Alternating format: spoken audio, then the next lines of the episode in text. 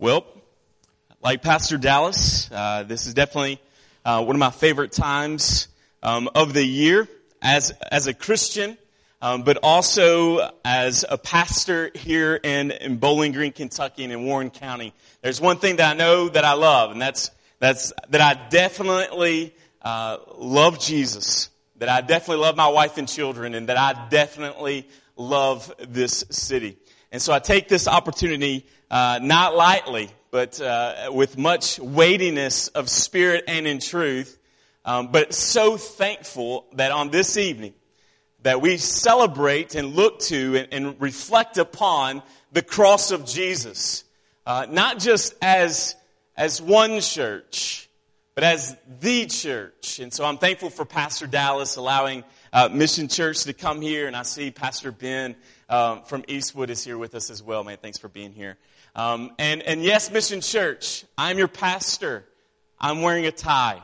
All right. So, in case you didn't recognize me, I'm still the same guy.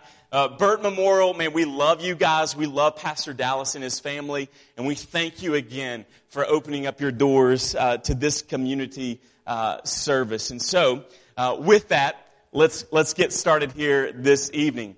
In the Gospel of Matthew, chapter 6, I'm going to be reading it from Matthew chapter 26 and then Matthew chapter 27. I'm going to pray and then we're going to dive into the text here this evening. In Matthew chapter 26, uh, beginning in verse 36, this is the word of the Lord. Then Jesus went with them to a place called Gethsemane. And he said to his disciples, sit here while I go over there and pray. And taking with him Peter and the two sons of Zebedee, he began to be sorrowful and troubled. Then he said to them, my soul is very sorrowful, even to death. Remain here and watch with me. And going a little further, he fell on his face, face and prayed, saying, My father, if it be possible, let this cup pass from me. Nevertheless, not as I will, but as you will. And he came to the disciples and found them sleeping. And he said to Peter, Peter, so could you not keep watch with me for one hour? Watch and pray that you may not enter into temptation. The spirit is indeed willing, but the flesh is weak.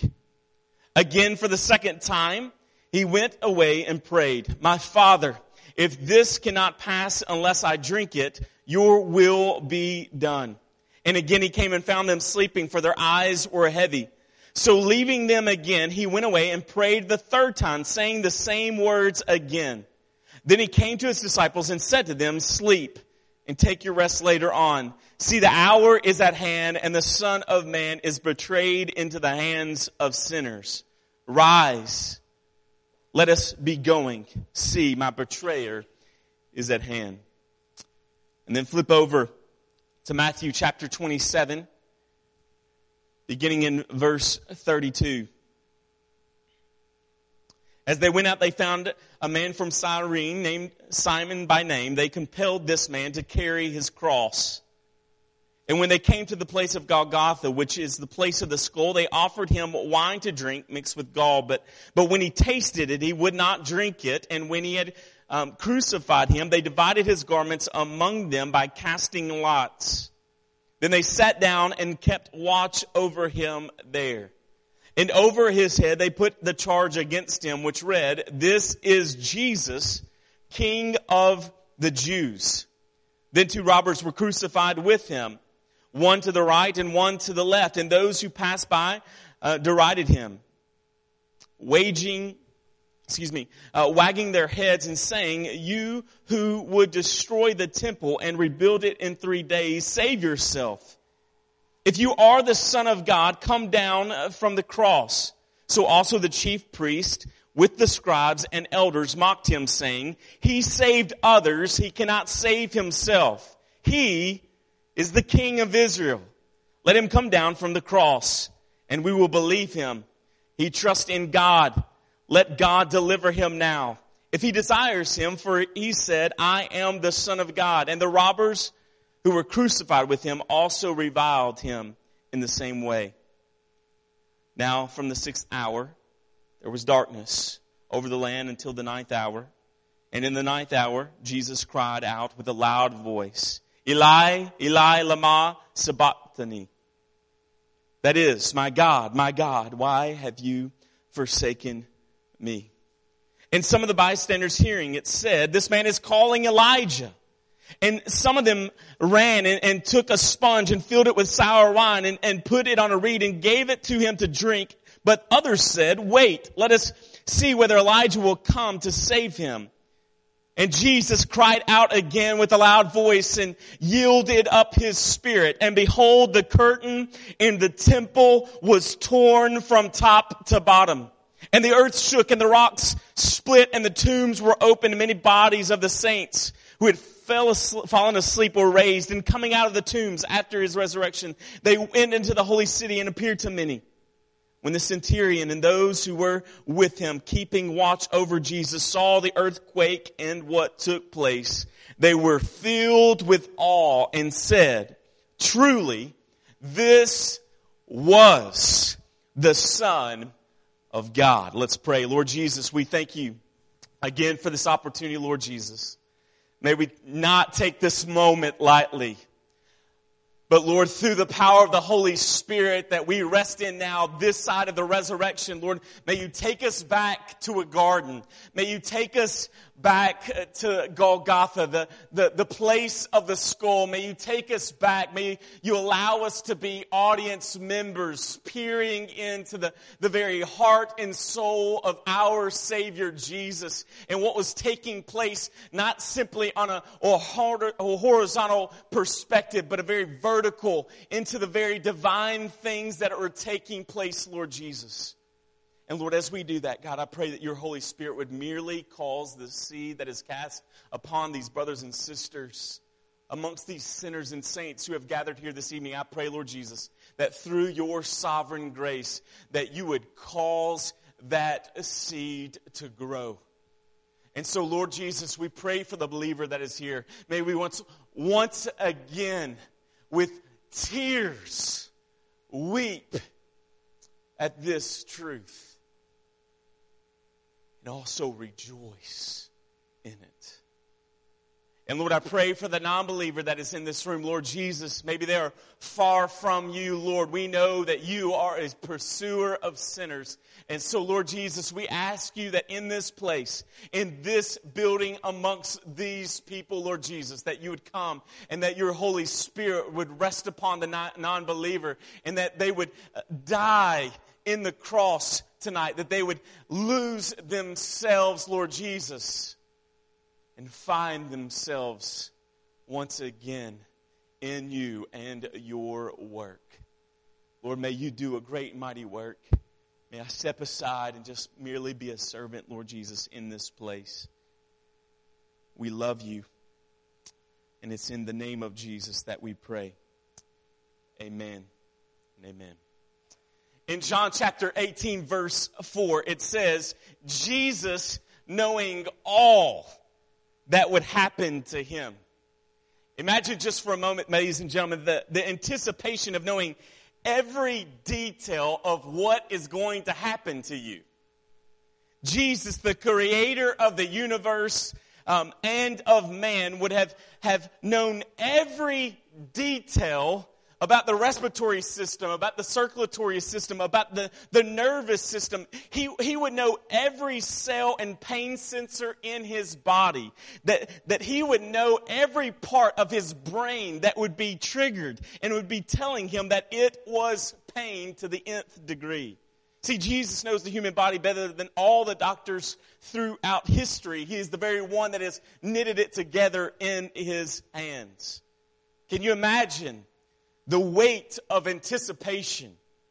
Knowing that in a matter of hours, you would be deserted by all of your friends. You would stand trial essentially for no reason. You would be beaten beyond recognition. You would be paraded through town, probably naked and hung on a cross between two thieves while your persecutors laugh at you, mock you, and ridicule your body and your claim that you are king. I don't know about you, ladies and gentlemen, but man, I have anxiety just thinking about having to get a shot the next day. I have anxiety about going to the dentist. Right? I have anxiety about visiting the DMV. That's an all day process. All right, it, it, swells something, and that's a very minute scale. Jesus is, is knowing that, that he is about to experience an excruciating death. That literal English word literally means from the cross. So the next time you get a hangnail and you say, man, that is excruciating, bad use of terms. We're talking about a level of severity that none of us and no one has ever experienced or will experience. I cannot comprehend knowing everything that Jesus must have known as sovereign Lord, as the providential God of everything, what it must have been like for him. He knew in advance the pain, the agony, the taunting, the, the humiliation, and yet he went. Man, I struggle to go to a party if I don't think I'm going to know anybody there. I don't know if I'm going. Especially if I don't know what they're wearing, because you don't want to be that guy. Right? And yet Jesus knows all of this pain. He knows all of this suffering. He knows all of this agony. And yet, what does Jesus do? Jesus goes. He goes. See, in the garden, we get to peer into the very heart of Jesus. As with us, God's primary work is actually an internal one. And for a brief moment, we get to see into the very heart and mind of Jesus as he wrestles with this terrifying reality of what is about to take place. See, ladies and gentlemen, Jesus was not 50% God and 50% man. Jesus is 100% God, making him all knowing and 100% man, which made him feel every blow, whether that was a relational one or with a whip. See, the, the fatigue was real in Jesus. I think we sometimes get this picture because he was God that it was pretend. The fatigue was real in Jesus to the point where he would collapse under the weightiness of knowing the cross. The hunger was real. The thirst was real. Jesus had emotions from grief to joy. They were all experienced by Jesus. See, brothers and sisters, the agony of the garden and on the cross was real. I assume that since Jesus knows all and is all, that he was a man of extremes. You know, no one has ever been more happy than Jesus because he has perfect happiness.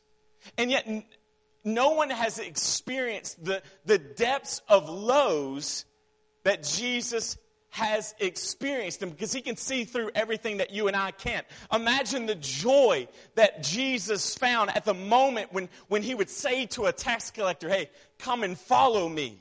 We, we get excited about that. The Bible tells us that even the angels in heaven rejoice over those people, but none of them experience the joy of that moment like our Lord and Savior. But imagine also the grief and the depths of that grief that Jesus feels when people refuse to repent, when people refuse to believe. Jesus wept over Jerusalem. He wept at Lazarus' tomb over their lack of belief that he could call a man from the dead. This is Jesus. He knew the weight of sin and human depravity well more or more than, than you and I. In Lamentations 1:12 it says this, is it nothing to you all you who pass by? Look and see if, if there is any sorrow like my sorrow, which has been brought upon, upon me, which the Lord inflicted on the day of his fierce anger. Jesus, this man of sorrows. Pastor John MacArthur says this Never was so much sorrow emanating from the soul of one individual. We could never comprehend the depth of Christ's agony because frankly we cannot perceive the wickedness of sin as he could. Nor can we appreciate the terrors of divine wrath the way that he did. The sorrow he expresses in Gethsemane prayer is therefore beyond our comprehension. See, ladies and gentlemen, the, the Garden of Gethsemane was a, a place that Jesus took his disciples frequently. The Garden of Gethsemane is a, it's an olive grove. Jesus had taken them there probably to, to relax, to pray, to, to fellowship, maybe even to teach inside of this olive grove where these trees grew. They would eventually pluck those olives and, eh, olives and take them to an olive press was typically this huge, heavy stoned wheel, and they would place all of the olives in, olives in it and work this heavy wheel around, crushing those olives to produce olive oil. However, ladies and gentlemen, on this night, there is not an olive to be crushed on this night, in this garden, in this olive pressing place. It is not a fruit or, or a, a berry that is going to be crushed for its juices or for its oils. No, it is a person and his name is Jesus. And the weight that he is about to bear is the weight of the sins of the world. This is Good Friday. This is that night. As Jesus enters the garden, he speaks with Peter, James, and John, and he tells them, as we read, that he has great sorrow and trouble. Verse 38 in chapter 26 says, My soul is very sorrowful, even to death. Remain here and watch with me. What does the Bible tell us? Quickly, that his friends, closest friends fall asleep, that Jesus continued. And ultimately, he knew that this was something that he was going to have to accomplish alone. The weight of what was about to take place in Jesus was literally enough to kill him.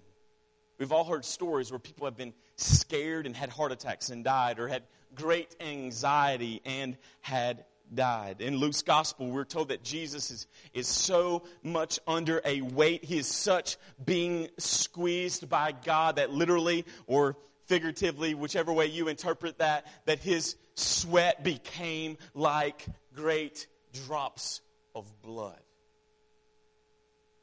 This is pressure. You ever had a bad day? Doesn't compare to this day.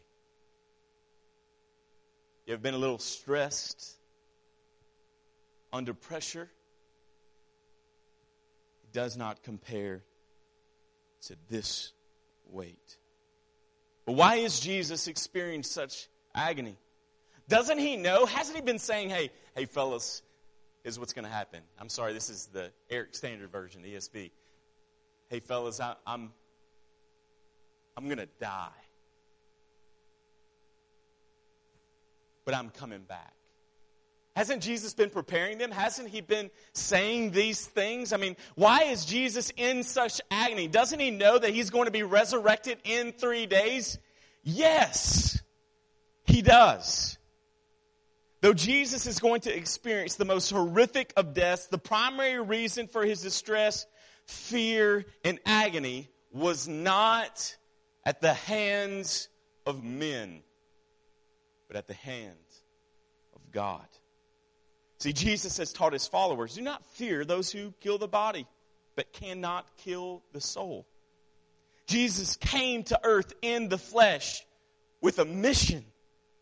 He is a missionary. Jesus came with a purpose. Jesus came to die.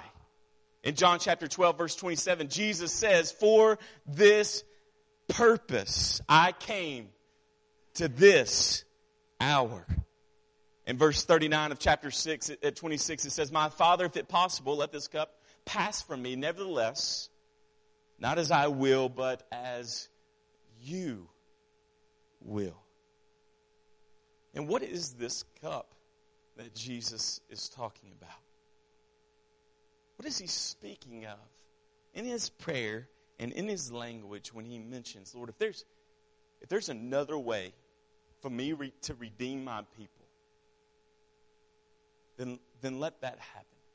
But if not, your will be done. As one of the commentators put it, it is not merely death It is not the physical pain of the cross. It's not the scourging or the humiliation. It was not the horrible thirst. It was not the torture of having nails driven through your, your body or the disgrace of being spat upon and beaten. It, w- it was not even all of those things combined. All those things were the very thing that Christ himself said not to fear. Jesus had told them, do not fear men. Fear God. That is healthy reverence and an honor, the realization that God is holy, that He is glorious, that we should respect Him, that, that He is God and that we are not. And yet this cup had to be given to Jesus to drink. And what is this cup? This cup that Jesus is going to drink over the next several hours here is, is the very wrath of God. It is the complete outpouring of divine fury onto Jesus. See, Jesus knows the Bible. He knows the Old Testament. He knows it well. He wrote it. And Jesus in the Old Testament, through the, the, the writers who have been inspired, um, in the Old Testament, the cup was a symbol of the wrath of God poured onto and into sinners.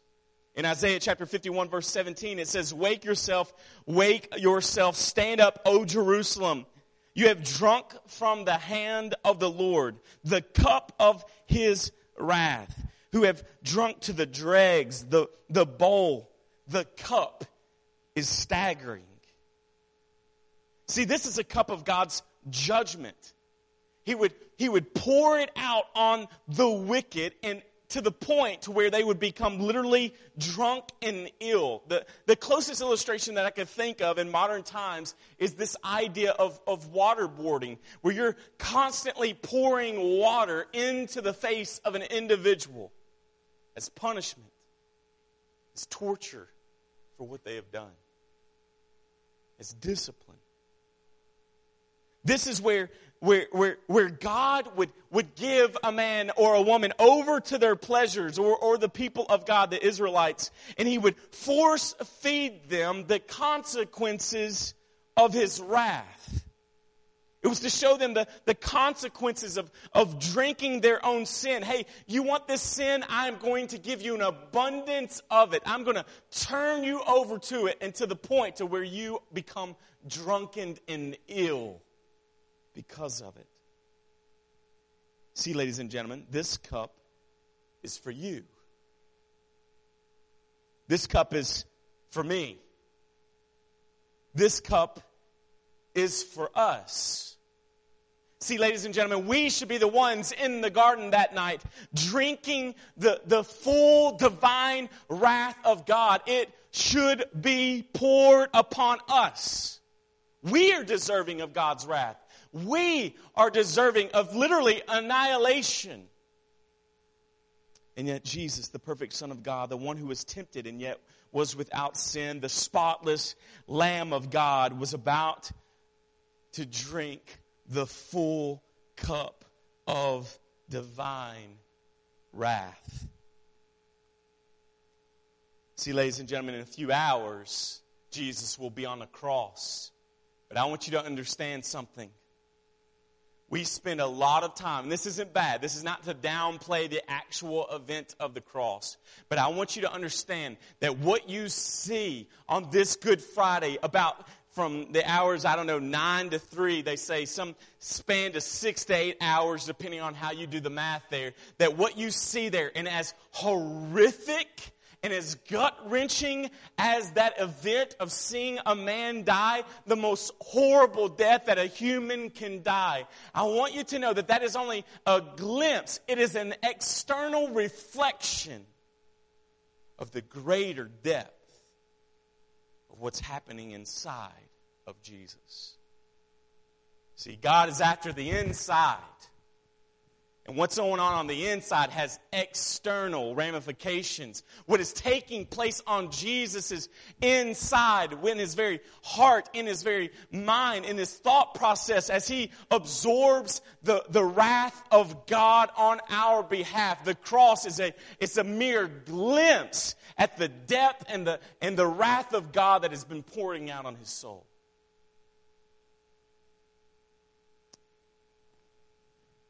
Bloody cross, we will often say, Man, I don't want to see that.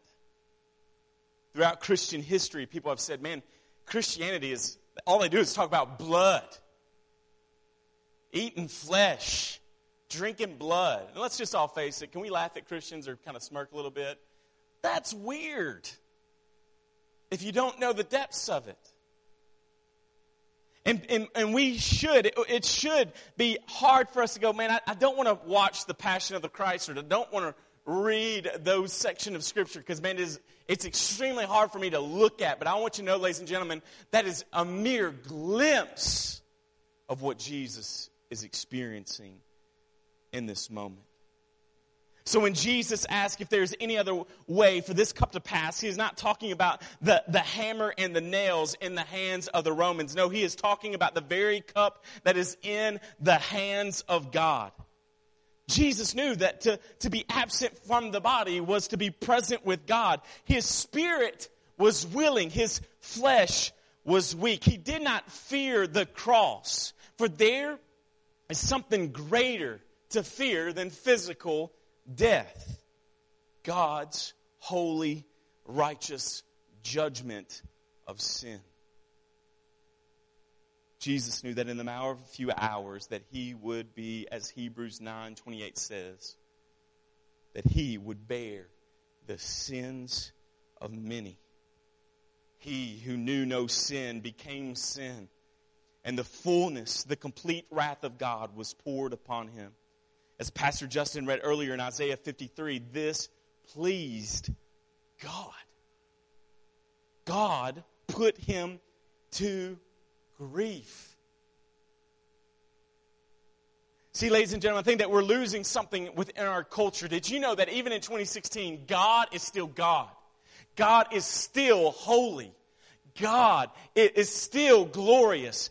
God is still uniquely unique. God still hates sin. No matter how we try to pretty up and, and change the painting on the outside of it, God still hates those things and sin for God to be who He is in His very nature is loving, yes, but do not edify His love over His justice because God hates sin and it must be punished. See, ladies and gentlemen, as Jesus hung upon the cross, the, the gavel of God slammed against the judge's desk and the sentence was read, guilty, guilty, guilty, guilty on all accounts and the sentence is death. And yet Jesus, you will take their punishment. As Jesus hung there on the cross, he carried the guilt of all sin, past, present, and future for those whom he had come to save. Theologians, church fathers have called this throughout history the great exchange. God, the holy, just creator of all things, took the sins of his people and placed the weight of those sins upon Jesus, crushing him like an olive to the point where inwardly and externally he bled out. See, ladies and gentlemen, on Good Friday, there was believed to probably be several million people in Jerusalem. They were there to celebrate Passover. There was believed, I think, to be 250 something thousand lambs slain on that day. Jerusalem was literally covered in blood. Gospel of John tells us that as Jesus is going to the Garden of Gethsemane, that he has to walk his disciples through, the, I think it's called the Kidron Valley. And literally, what was known for the Kidron Valley was, was that from the temple through that valley was a ditch dug out for the blood of those lambs to fill and trickle away from the city. And as Jesus is going to give his blood, he steps over through that valley. See, there's only one true lamb that is everlasting. There's only one lamb that can be killed and slain and, and truly give eternal life, and his name is Jesus. This was the cross that Jesus was to bear. more than the wooden beam, more than the iron piercing his wrist and feet. For the first time in all of eternity, Jesus feels separation, he feels abandonment, and he feels the punishment of God. As William Lane once put it, Jesus entered the garden to be with the Father for interlude before his betrayal, but found hell rather than heaven open before him. See, Jesus' primary mission was to do the will of the Father. It was not because of you above all. There, a few years ago, we used to sing this terrible song called Above All. And it talks about the cross and the resurrection, and it gets to the very end, and it says this because of me above all. That is terrible. Jesus did, did not do these things. He did not die upon the cross. He was not a willing sacrifice for us above all. No. It was for the glory and for the fame and for the will of God above all.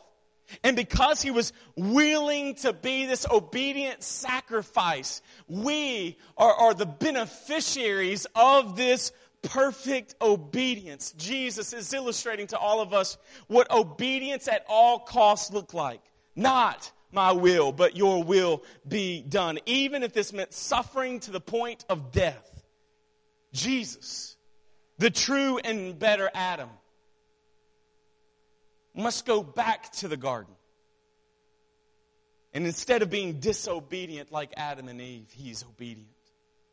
Instead of this garden breeding, bringing forth life, it brings forth death. Brothers and sisters, the Trinity did not go into the war room of heaven after Adam and Eve ate the fruit. There was not a panic section taking place in heaven as they ate of that fruit. There wasn't a, a collection or a, think tank. The, the Holy Trinity, God the Father, God the Son, God the Holy Spirit did not get together. They were not up in heaven wringing their hands and panting and sweating at the thought and the reality of, of the, the very spiritual death a spiritual suicide that, that Adam and Eve were, were partaking in. No, ladies and gentlemen, this has been their plan. It's been orchestrated since the foundations of the world. In 2 Timothy chapter 2 verses 8 through 10 it says this, Therefore, do not be ashamed for the testimony about our Lord, no, uh, nor of me his prisoner, but share in the suffering of the gospel by the power of God, who saved us and called us to a holy calling, not because of our works, but because of his own purpose and grace, which he gave us in Christ Jesus before the ages began. Titus 1 2, in hope of eternal life, which God, who, who never lies, promised before the ages began. In Ephesians chapter 1 verses 3 through 14, blessed be the God and Father of our Lord and Savior Jesus Christ, who has blessed us in Christ with every spiritual blessing in the heavenly places, even as he chose us in him before the foundation of the world that we should be holy and blameless before him. In love, he predestined us for adoption as sons through Jesus Christ, according to the purpose of his will, to the praise of his glorious grace, with which he has blessed us in the richness, the riches of his grace, which he lavished upon us in all wisdom and insight, making known to us the mystery of his will, according to his purpose, which he set forth in Christ as a plan for the fullness of time to unite all things to him, things in heaven and on earth. In him we have obtained an inheritance. And let me tell you, that's an undeserved inheritance having been predestined according to the purpose of him who works all things according to the counsel of his will. So we who were the first to hope in Christ might be the praise of his glory. In him you also, when you heard the word of truth, the gospel of your salvation and believed, were sealed with the promised Holy Spirit, who's the guarantee of our inheritance until we acquire possession of it to the praise of his glory. See, to complete God's redemptive plan, sin must be paid for through the death of the only true spotless lamb. And now Jesus hangs upon a cross and he cries out in pain as, as the blood drips from his hands, his feet, his head, as, as literally his, his body is, is convulsing, as he is taking his breath, as he is dying of, of suffocation, or that's typically how you die in the, on the cross. The, the moral laws are fulfilled. The, the judicial laws are fulfilled. The, the ceremonial laws are fulfilled. And they are fulfilled through Jesus. And that is why in his last breath, Jesus can scream out, ladies and gentlemen, it is finished. It is finished. It is complete. It is paid for. It is paid in full. It is stamped paid for. It is complete. The, the cup of divine wrath that you and I should be drinking is completely drank by Jesus and he leaves nothing left in the cup. It was not the nails that held Jesus there. No, but it was love. It was love for God. It was love for humanity. It was love for His bride. Jesus dies. His heart literally explodes in His chest, broken and spilled out for His people. This is death by love. So, brothers and sisters, on this Good Friday, we reflect the depths of our sin. But I think a lot of times that when we come together and we start talking about the cross, I don't know about you, but my first reaction is to really feel sorry for Jesus. Is to weep for Jesus, to feel sorry. He's an innocent man. He's innocent. My first temptation every Good Friday is, is to, to, to feel and to weep for Jesus, for the sacrifice he has made. But, ladies and gentlemen, I don't think that's the, the greater truth here. I think the greater truth that the cross reminds us of, and the, and the reason why we should weep on Good Friday, is it reminds us of the depths of our own depravity, and yet it reminds us of the lengths that Jesus was willing to go to complete God's plan and to guarantee salvation of His sheep. Ladies and gentlemen, if we weep here tonight, we should weep at our sin. We should weep at friends and family members and their sin. We should have agony over our sin. And yet simultaneously in this paradox is we should have great joy in Jesus' sacrifice. See, this truth should be staggering to us. The, the cup that we should have drank is given to Jesus. The cup of salvation is placed into our hands. Jesus gets a raw deal. And we, his followers, get the greatest deal.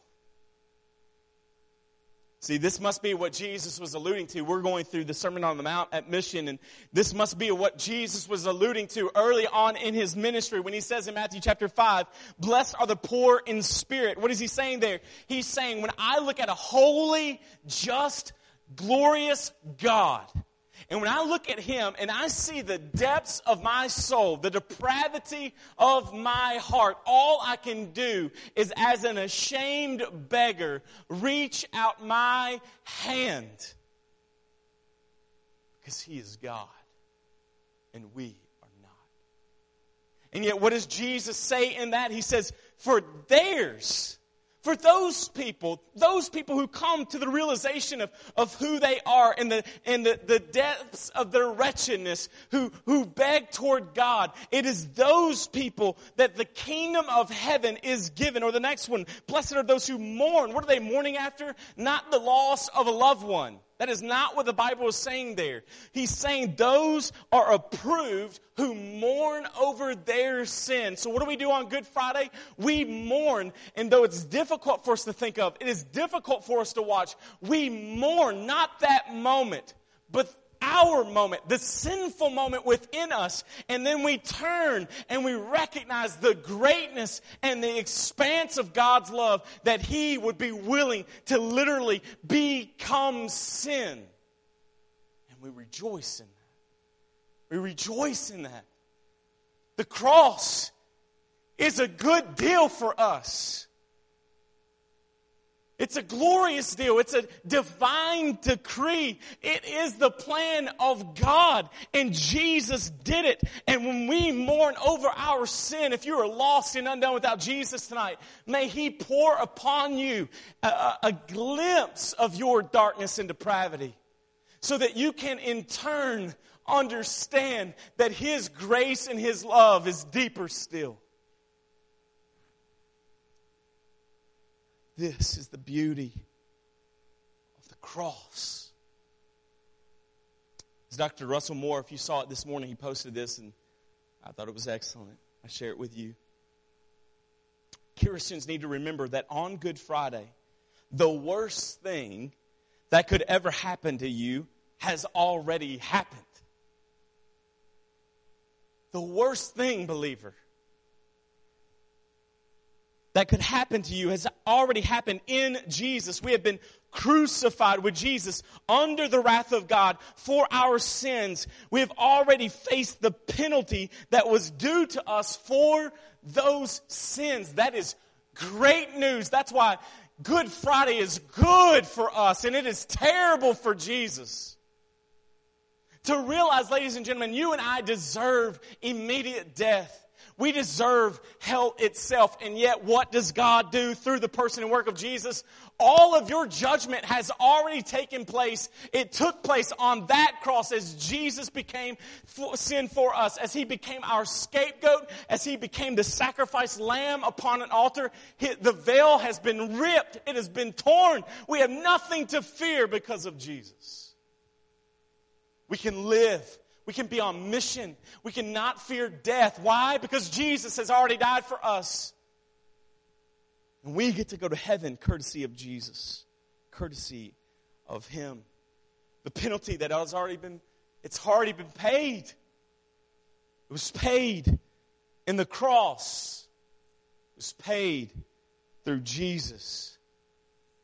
I love the line in the song that we sing at our church, and maybe you sing it here at yours as well. But this line in this song where it says, to look upon him and pardon me. To look upon Jesus. That's my cross. That's your cross. That's my cup. That's your cup. And yet Jesus willingly says, It is my joy that is set before me to take the cross on behalf of my sheep, on behalf of my bride, on behalf of my people. You do not take my life. I lay it down for them. This Jesus as God now looks upon his people through the person and work of Jesus and he sees perfection. Do you get that? I don't. But I'm thankful for it thankful for this Jesus. And so you and I now are much like two thieves, two guilty parties who are also crucified next to Jesus. And so, this reality and this truth then bears a response. And it's interesting in it as these two men are, are crucified next to Jesus. What is the response of these men? Man, there is, is the hardening of one heart. Dude is guilty. There's the hardening of his heart. He begins to, to mock and to ridicule Jesus.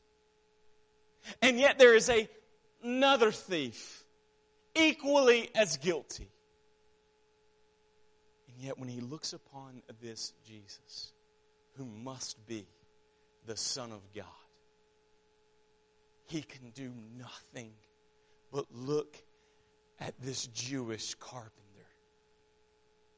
with his beard ripped from his face, with a sign of mockery placed above his forehead, with a crown of thorns driven into his head, with his very skin falling off of this man as he convulses, as he is hungry, as he is thirsty, as he is bruised, as he is broken, as, as, as everything, as he's reaching up upon those nails, just merely trying to get a breath. There's a man who is equally or who is guilty also on the other side of this Jesus. And through the power of the Holy Spirit, I believe the Holy Spirit quickens this man's heart to realize that that Jewish man is God. And he says to Jesus, Remember me. Remember me. What does Jesus say? He didn't get baptized, folks. I don't care what the Church of Christ say. I don't think it rained at that moment. He had no good works. He had nothing good to offer Jesus. He had moments to live. And what does Jesus say to a man who does not deserve it? Today you will be with me. Today you will, you will be with me. Ladies and gentlemen, as you hear the words coming out of my mouth tonight, I want you to know you're one of those two thieves. You're definitely not Jesus. You're one of those two thieves, and, and this truth, this Friday, this cross demands. It is not a suggestion. It is a demand of response. Either you will turn in repentance and faith and believe with all of your life that Jesus is the Son of God, or you will continue to reject Him with your life.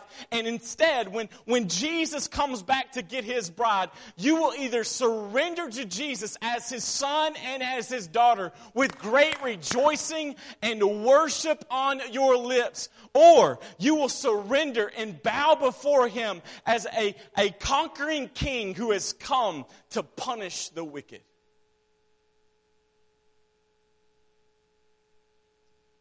Who are you? And most importantly, who is this Jesus? It is the defining moment of your life. It is the reality of Christ. In closing, Romans chapter 8, verse 32. He who did not spare his own son, but gave him up for us all, how will he not also with him graciously give us all things?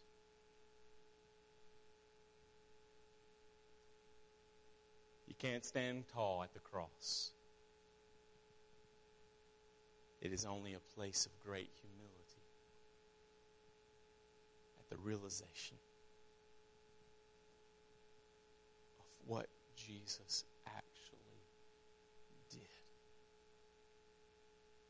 to people who did not deserve it, people who distorted every day. Jesus works. Jesus comes. Jesus dies the death that you and I should have died to give us the life that we did not deserve. Let's pray. Lord Jesus, we thank you, God, for your grace. We are thankful for your work. We are thankful for your patience. We are thankful that you are willing to go to the fullest extent of completing God's plan. And so, God, we humbly come before you, asking you to once again give us a glimpse of our sin, and then give us joy in the realization of who you are, Jesus. May we both mourn our sin and yet celebrate your glory and your work. Because it is a Good Friday for us. We pray again that you would merely take the seed that has been cast, cause fruit to grow. In Christ's name we pray.